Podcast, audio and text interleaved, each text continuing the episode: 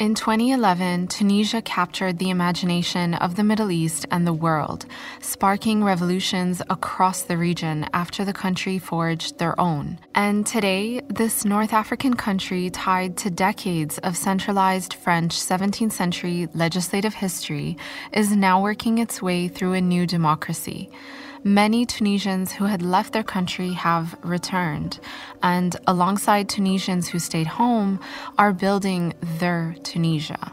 We heard from many that entrepreneurship is an embodiment of things they fought for during their revolution. And today, six years on, the Tunisian startup scene symbolizes a thriving movement. But starting a business in Tunisia comes with its own host of troubles. I mean, honestly, sometimes the obstacles seem so large that, you know, I wonder why entrepreneurs would even go through this and why don't they just, you know, take a normal job? As Tunisian, we cannot, for example, buy things on, we don't have international credit cards, which you don't call it international, you call it just credit card. We call it international because our credit cards are filled with Tunisian dinars. So Tunisian dinar is not recognized on eBay, on Amazon, on Google, on whatever, you know? I always have this image of a bird that's trying to fly, but that his feet is connected to a big rock. Okay, someone needs to cut the rock so the bird can fly. Tunisia is still a mess in the right direction. It's still like a baby trying to walk and keeps on falling and standing and falling, but I honestly think we're on the right track. Actually, and I have to say, given all the challenges, it really surprised us how many startups there are in Tunisia. And I wanted to know why. So we thought to ourselves, Tunisia is going through a pretty tough time right now. There's hardly any foreign tourism with the perceived militant threats across the country. The value of the currency is consistently falling, and there's a high unemployment rate. So, how is there a burgeoning startup scene amongst all of this? And what is it like starting a business in the new Tunisia? In a continuation of our startup series across the Middle East and North Africa region, today we bring you Tunis.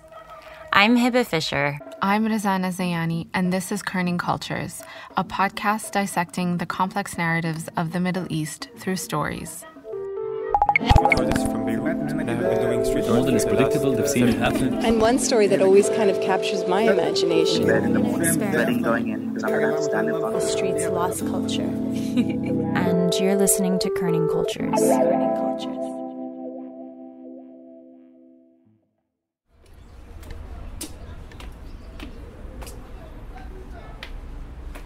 Okay, so our story starts on my second day in Tunis, where I had to see one of the more established startups in town, Digital Mania. In 2010, I decided to create my video game studio. Uh, so I prepared a folder, like a real business plan with all the stuff. So I went to see to the bank, and I've seen this lady just in front of me on the desk. And I said, "Hello, I'm here to, to give you this folder because I, I want I want to know." And said, "Yeah, okay, cool. Um, what is it about?" My son, very very childish things, you know. What's about my son? I said, video games. I want to do a video game studio. She said, like PlayStation? I was so happy she understood. Eh, yeah, like PlayStation, you know, people plays a lot. She said, yes, people plays a lot. They already plays too much. Take this and go away. This is Walid Midani. My name is Walid Sultan Midani. I'm the founder and CEO of Digital Mania, which is a video game studio based here in Tunis. He's telling me the story of how he went to try to get a business loan from a Tunisian bank back in 2010. And just to understand the context of how curiously strange it was for a young Tunisian to ask for a loan for a video game company, prior to the revolution, the startup scene did exist, but it was tied to more traditional industries like tourism or agriculture. He did, by the way, eventually get a bank loan on his second attempt. And with 2 million users under the company's belt, he's now an example Tunisians point to as a startup success story. It took me two years to find the team, to learn how to do games.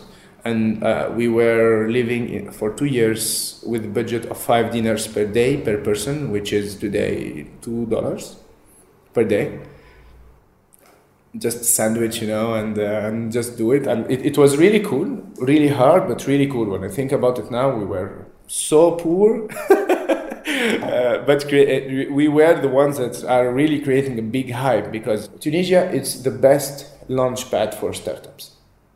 Because as we did, you can live for five dinners per day. You cannot be hungry because you still have friends, family. You know, we are some. Our society is still very, very close to each other. It's expensive today to launch a startup in Europe. So come, guys, launch it here in Tunisia. You, you will last twice longer, and again, you can fail in a very safe zone.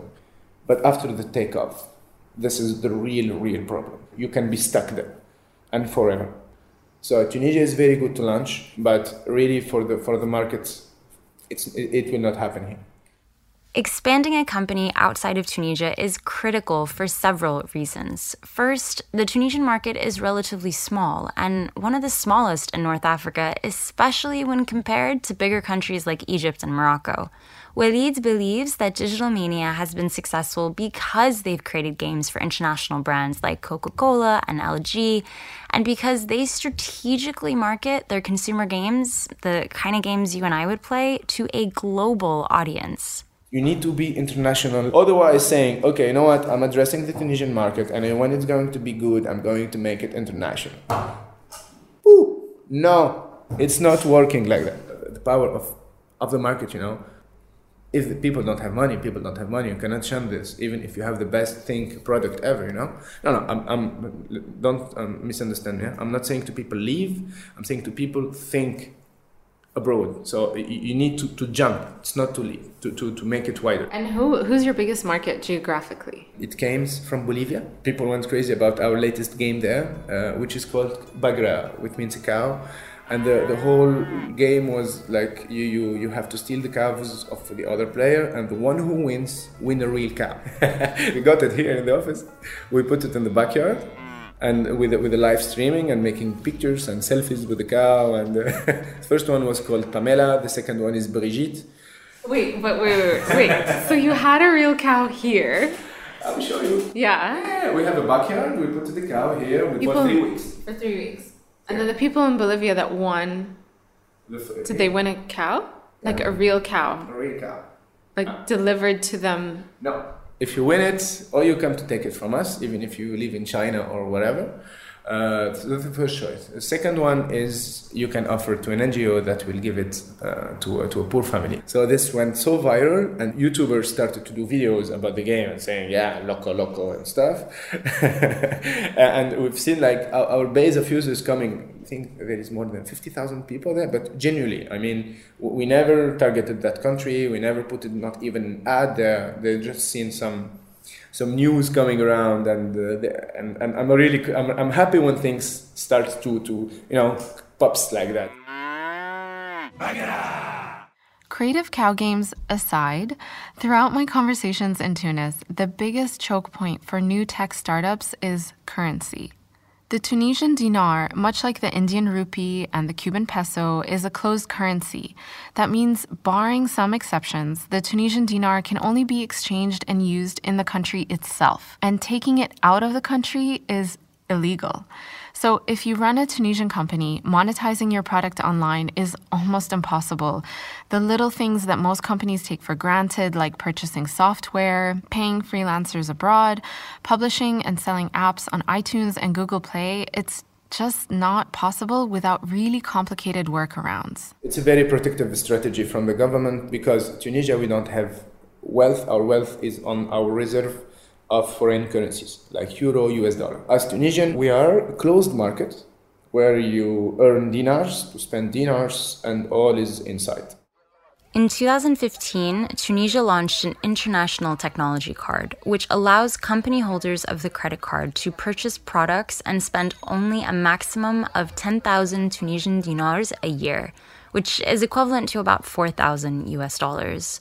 Those purchases need to be authorized by the central bank, and those authorizations are cumbersome, hard to apply for, and time consuming. So, even though it's a small step forward, it's still limiting. You are going to find that really the takeoff, you're going to spend a lot of time trying to fight against things that you don't even think about if you are in another ecosystem.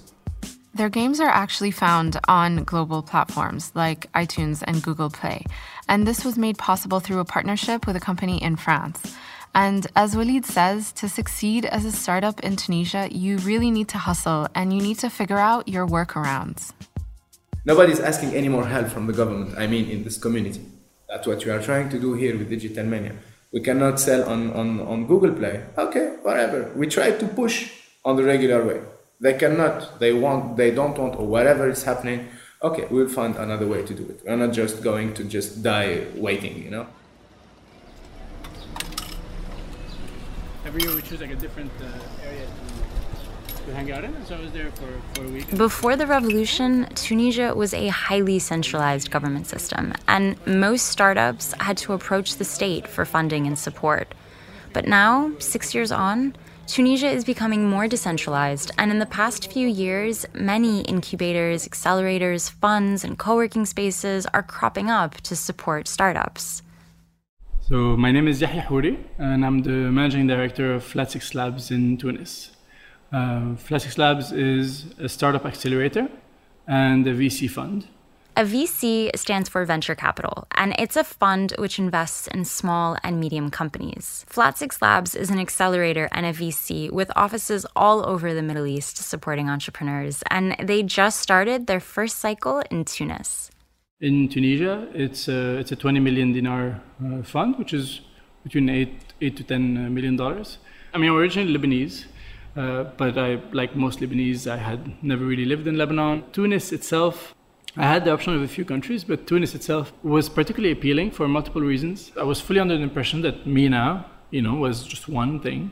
That you know, Egypt and Morocco and Tunisia and Algeria were quite separate, both culturally, economically, from you know the rest of Africa. However, it's not as clear cut uh, for for multiple reasons. I think you know so coming from the the Gulf and the Levant, you know you always feel like you know, okay the center is there and we we bring everyone together.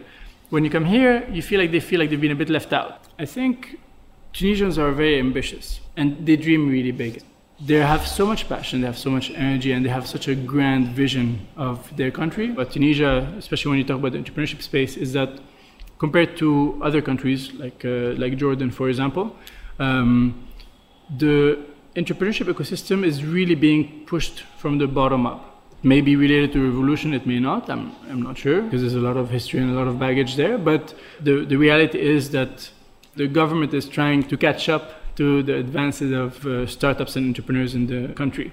Here, you see you know, youth actually carving out incubation space by themselves. You know, they're kind of trying to beg for a room in a university or in a college just so they can actually have their stuff there and have their projects based there. Um, and then the university kind of catches up and say, oh, maybe we should have an incubator space here. Flat Labs offices, I mean, we're lucky to actually have them right in the heart of downtown Tunis. The way Tunis is uh, structured reminds me a bit of Detroit, where you know a few years ago there was a bit of a I'm not gonna say brain drain, but a bit of kind of initiatives that stopped coming to the downtown area and started going to the suburbs. And I noticed it too. I personally ended up staying in downtown during my time in Tunis, and many of the people I spoke to during my time there were like, "Oh, you're in downtown? We haven't been there in months. What are you doing there?" Uh, a few years ago in Detroit, you know, they started having initiatives that brought young people, you know, back to the city. And so this is really what this office and the initiative uh, through which this is uh, part of is about. The downtown area where Flat Six Labs moved into to nurture startups is full of locals. It's incredibly lively. It's also where you get cheaper goods, rent, and food. And so gentrification, it's a real threat. Uh, and uh, we are fully aware of the challenges that we'll be up against. Actually, our first day here, we had an old lady who was uh, walking down the street who saw us, you know, kind of all dressed up in suits, um, and started shouting at us. You know, she's like, "What are you guys doing here? Why are you invading our neighborhood?" Very much a bit of a like a gentrification backlash type of thing, and that's what we want to be really careful about here, because we understand it may bring may bring about change, uh, and we want to be very mindful of that. Okay, so maybe not everyone is excited about entrepreneurship in the country, but some feel it's really the only solution moving forward. Tunisia has an unemployment rate of 35%, but an educated youth, many of whom have higher education degrees. Spending capacity is also low because no one is hiring. Every morning by 9 a.m., I'd see scores of men, young and old, hanging out at coffee shops downtown, biding their time for hours. I heard a lot about entrepreneurship as a means of keeping the dream of the revolution alive, and the desire and the mindfulness to do that right by everyone in the country, not just the privileged. By midday on my second day in Tunis, I had to where most entrepreneurs of any city gather, and that's a co working space. This one is called Cogite.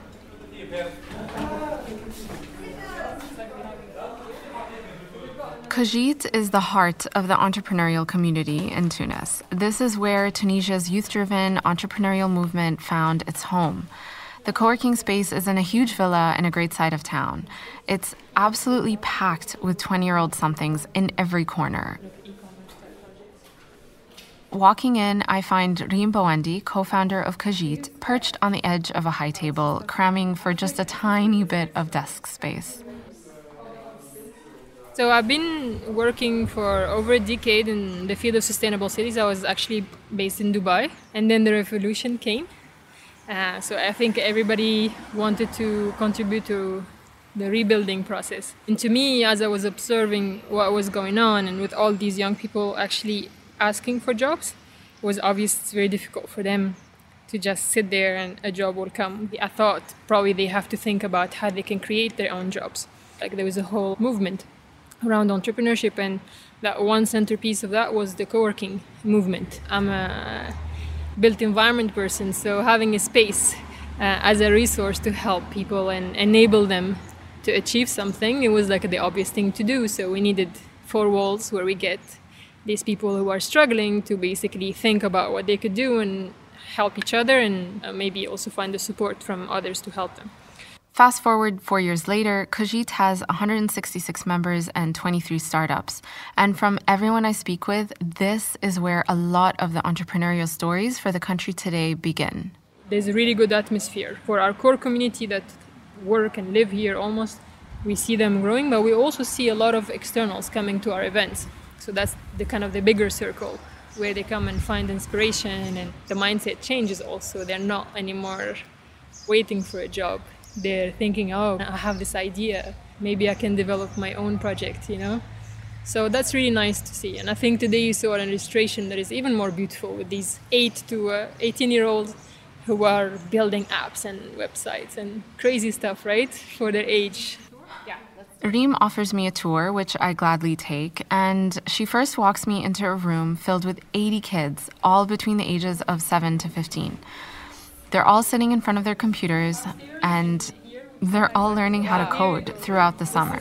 This is Go My Code, a coding boot camp headed up by a young 19 year old entrepreneur. Hi, nice to meet you. Nice to meet you How too. are you? I'm great. He's the founder of uh, Go My Code.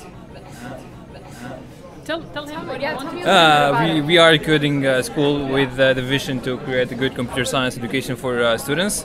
Uh, we teach students how to make and build games and websites and softwares. How, how many people are here? We have up to 80 students. In, in 80 here right now. Yeah. And we work uh, on different uh, ages from 8 to 12 years old. We have program for kids. Are you in university? Not yet. Okay. Going to university. He took a year off to build this. Yeah, this is a year off to build this. So, yeah. That's as much we have hope and positivity, etc. That remains the thing that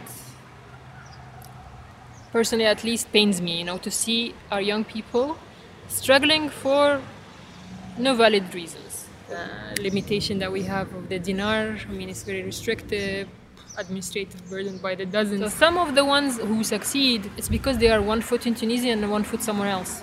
Since the revolution of 2011 and the fall of the Ben Ali regime, people finally felt like they had a voice and that they could organize. And so what happened was over 2,000 civil society organizations and 200 political parties have been formed since then. And this is really unprecedented.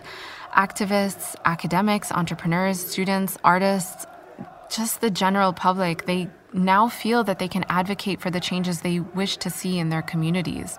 And these actors are advocating for improvements to their startup ecosystem as well. The other side, where you see a lot of activity and a lot of time spent, by many members of the, of the ecosystem is trying to change policies. I mean, here it's a bit blocking, you know, it's not easy to get a startup to take off for many reasons. And so if those fall one by one, then wow, Tunisia will be the place to be, I think. so there are committees and groups here that have been working on something called the Startup Act. And the Startup Act is basically it says, Dear government, leave the startup or let them do whatever they think they are best at. Don't stumble their progress and let them do whatever they think appropriate. Because we have 21st century kids ruled by 20th century people like me using 19th century laws and with the 15th century delivery mechanism through paper. This is Noomane Fehri, the CEO of Be Labs and the former Minister of IT and Communication. He's a private sector guy that had been living most of his professional life out of the country. I'm sitting with him at Be Labs, a new incubation program and a workspace in downtown Tunis. This space is supported by Be Bank, the largest private sector bank in Tunisia. The workspace, which was originally actually meant to be the main retail space for the bank, is incredibly swanky and overlooks Avenue Habib Bourguiba, where the main protests during the revolution took place. Fehri, as a former minister, is the chief instigator of what is now called the Startup Act. And I came back to Tunis in 2011, find myself into a revolutionary country, so I decided to give back. I come from poor family, and you know, I got scholarship from the government. My original thoughts to give back for one year. So uh, now it has been six years since I have been doing that. I called Huda Greb, who's uh, a Tunisian who came from France to give back. She wanted to give back. I told her, okay, come with me to give back for a year. She said, fine. She was uh, paid miserable money compared to what she was paid in France. Uh, and I told her, you have only one mission. Go and discover this thing called the startup community, work with them, and produce within three months whatever you want me to do as a minister. And all what I promise you is that I will not debate it too much. I may challenge it one or two times, but I will sign it. And if it is something above my uh, my delegated authority, I will pass it on and fight for it with, with you. In total, there are 70 players involved in the Startup Act, half of which are entrepreneurs themselves, and the other half come from financial institutions and other industries. And they worked over three months to produce what it called the Startup Act. This is the law we need you to fight for. Uh, I think everybody saying, yeah, absolutely, we need it, etc., etc., and we need to change, etc., and everybody's accepted the idea from day one until it comes down to the law, to the Article 22.5 or 23.6, and it says, you, in your ministry, you need to change this. And then people, oh, wait, wait, wait, wait, wait, wait, wait, wait, wait, wait, wait. Wait. We, don't know, we cannot change this because this, this, this, and that. Um, and you know, in Tunisia, there is a fantastic things with people of my age group and older that they want to change everything without changing anything.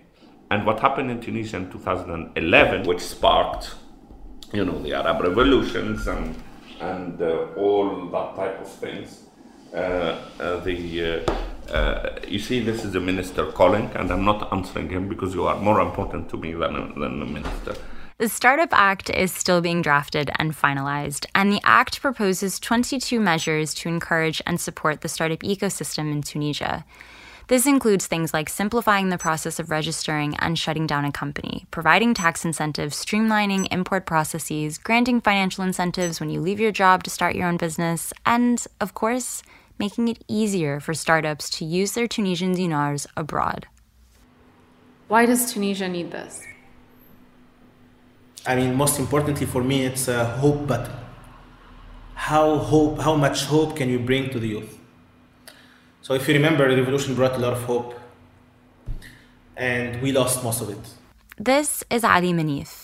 He's the country manager of Silatech in Tunis, runs his own businesses, and is the main lobbyist for the Startup Act. We're still not at the final version yet because of all this back and forth with the government. Uh, a lot of measures towards investors to make life of investors easier. Also to make sure that startups can access some funds uh, in foreign currency so that they can manage their own funds uh, easily and independently without authorizations and licenses from the central bank. There is, for me, the best one of the best measures that we have in the Startup Act. If you take France or England as an example, they have when you are unemployed, you can receive sort of an allowance from the government, right, to help you get a job easily and you know in the job seeking phase. In France, they counted the, this allowance as the main source of funding startups, right? So those who leave their jobs get this allowance and use this allowance as a pre-seed for their startups and it created a whole movement. So in 2001, French policymakers reformed their welfare law to allow founders who left previous employment to receive welfare payments for up to three years, even after starting their businesses. The law had an almost immediate effect, and the business growth rate in France grew by 25%. Now we don't have that in Tunisia. We're missing a lot of opportunity because of that. So one of the measures is to you have one year salary based on your last salary so that you have one year, you can start your own business. It's not only for Tunisians. And that's why, how can we attract people from abroad to be here and start their own business? It's open for everyone. And one of the measures that we are working on is tendency or perception of failure in Tunisia. Like other Arab countries, when you fail in your own business, you fail in your life. And the lawmakers in the past translated that attitude in the laws. So it takes almost a year to shut down a business. Now, with the Startup Act, we're reducing that tremendously. So, like three months, six months? I don't know. It could be one day. Yes, wow. if everyone agrees, could be one day. So, Ali Mnif has been mapping the startup ecosystem in Tunisia. There's a digital draft of the map that we saw listing 300 plus startup companies, banks, donors, government agencies, investment funds, all players who are actively working in the startup space or helping to enable it. And through this mapping exercise, they've been collecting more data about their own ecosystem. While more traditional Tunisian businesses can raise the equivalent of 20, 30 million US dollars easily, it's a big success to raise 1 million US dollars as a tech startup in Tunisia today. And as far as the impact startups have on the Tunisian economy as a whole, it's still too early to tell, in numbers at least. And I think the Startup Act can bring a lot of hope. We can transform that hope into actions, into success stories, into exits, into huge investments, into conquering new markets, into making Tunisian startups shining abroad. So how can we walk the talk at least once? What we saw is a lot of young people that were very hopeful in 2011, 2012 left the country because of that desperation that happened in 14, 15, 16, 17. You know, you go out with friends and you have 20 around you, and today you have 10 around you because half of them left the country. I don't blame them, but I would, I would blame myself if I don't do enough in order to prevent me going there, prevent me leaving the country.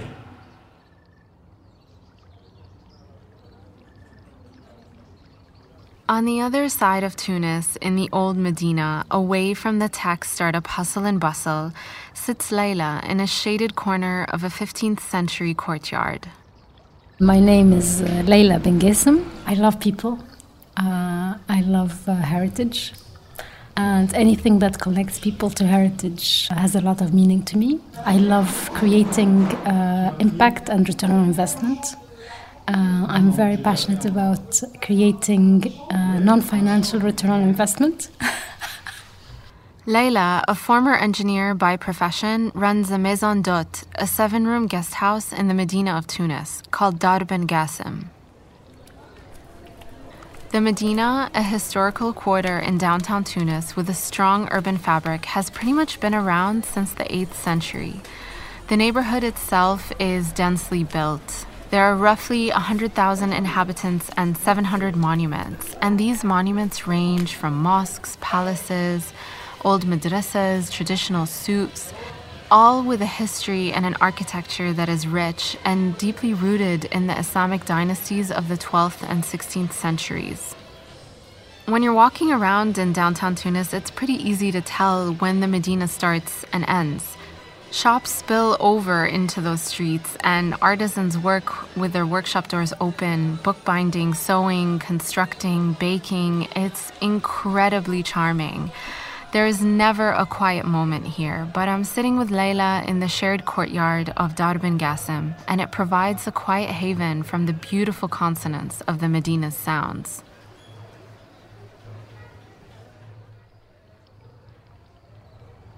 So it's it's it's Phoenician, it's Roman, it's Arabs, it's Andalusi, it's Italian, it's Turkish, it's Tunisian, and that's what makes Tunisia today. Dar is a social enterprise, and we try to um, create shared economy in the Medina as much as possible. Because um, we think nobody can succeed by itself. It's the whole ecosystem that is dependent on us, and we're dependent on them. Also, if people start investing in the Medina, uh, as in many historical urban quarters, gentrification will happen. I think the only way to avoid gentrification is to make it as inclusive as possible of the community. So all my staff are people who live nearby. They feel that every guest we have is their own because they're in their Medina. When Leila asked for a license to start a tourism business in the Medina, she was told that the Medina is a residential area, not a touristic one. And she's now operating on a temporary license. Before the revolution, the Ministry of Tourism did not encourage such investments because they prefer that tourists don't mingle too much with us. God forbid they give us uh, democratic ideas. So. but uh, anyway, they're still not used to. I think now, after the revolution, they want to diversify the tourism sector, but they're still not very. How do I say? Maybe not ready. She found the 15th century old house on sale in 2006 when a family of master perfumers decided that they wanted to move away from the Medina. And the first day I walked in it, it was it was obvious it needs a lot of work. Every corner told the story of an artisan. The walls, uh, the windows, the arches, they just told a beautiful story about the harmony between different cultures that came to Tunisia to make what Tunisia is today. And I, th- I thought it can honor the Tunisian heritage and the Tunisian artisan and all the things they can do. I bought the house from a family that lived here for 300 years. So already that felt made my shoulders very heavy because uh, it's the same family that lived here for 300 years since the 17th century. And now they're selling the house to me. It's the responsibility to to own something from the 15th century and to have so many artisans and owners and stories and births and deaths and family quarrels and weddings and in this space.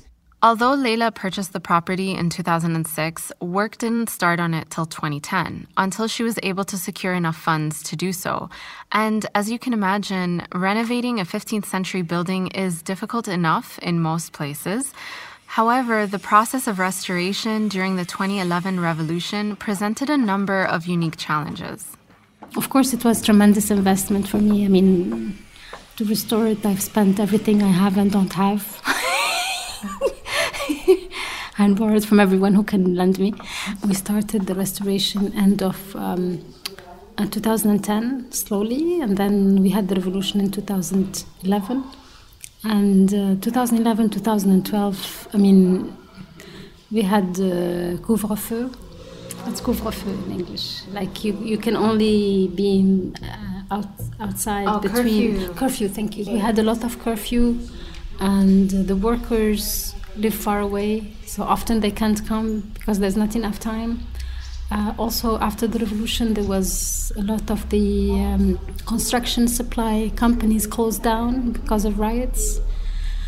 So it was a nightmare to find uh, a bag of cement or some iron. I had a lot of people saying, You're crazy, you're investing in tourism in a country in revolution, but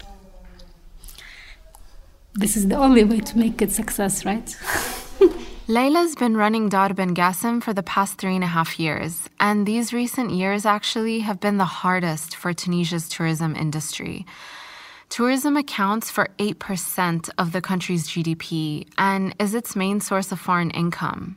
But the number of tourists to Tunisia fell sharply from 6.9 million in 2010 to 4.2 million in 2015. And this was mostly because of two horrific terrorist attacks.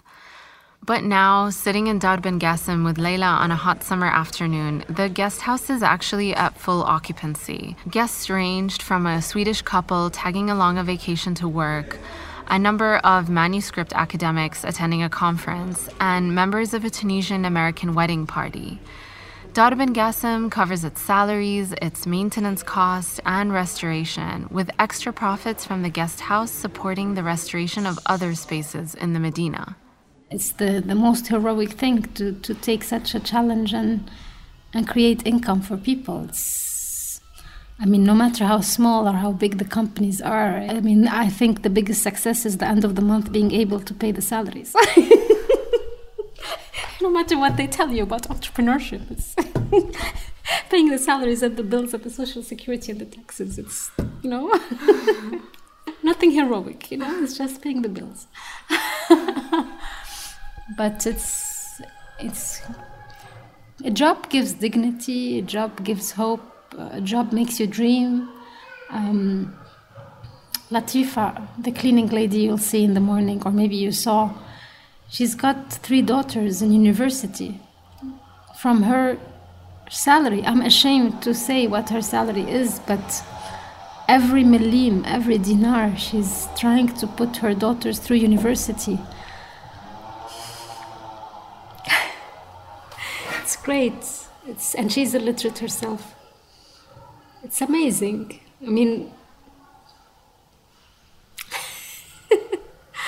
it's just thinking about that. And they come whenever her daughters want, because she cannot give them advice, she feels uh, she's illiterate compared to them. But uh, whenever they have, uh, um, her daughter just passed high school and she wasn't sure if she wants to do finance or architecture. So she comes to me, she said, My daughter has doubts. Can she come talk to you? Yes, of course.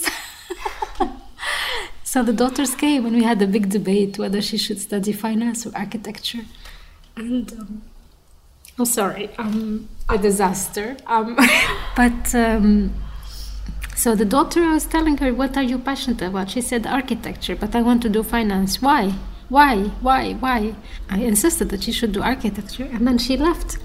And then I said uh, to Latifa, the housekeeper, I said, I don't understand. She doesn't. She wants to do architecture, but she wants she wants to register in finance. And um, Latifa says to me because her friends told her that. Um, architecture requires a lot of instruments, expensive things to buy, and she knows that my salary can do it.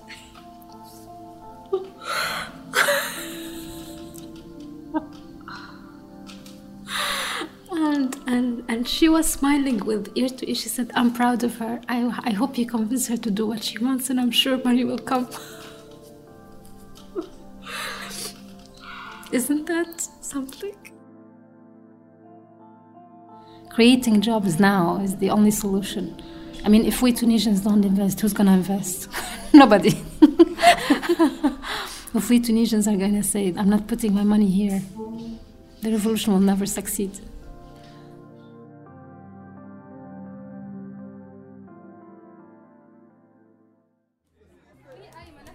Back on the other side of town, the sun is starting to set, the music's playing, and the drinks are flowing.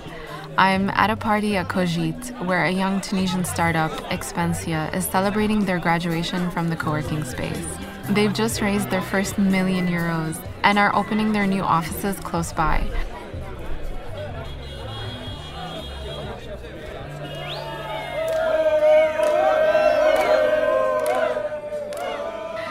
For the Tunisians that chose to stay, to return, and to invest in their country, celebrations like these are the reverberating sounds of the promises of their revolution.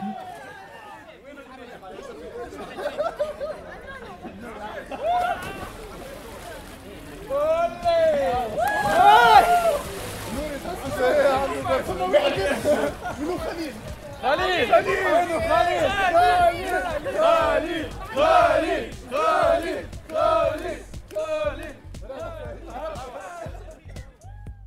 this episode was produced by Razan Alzayani and myself, Hebah Fisher.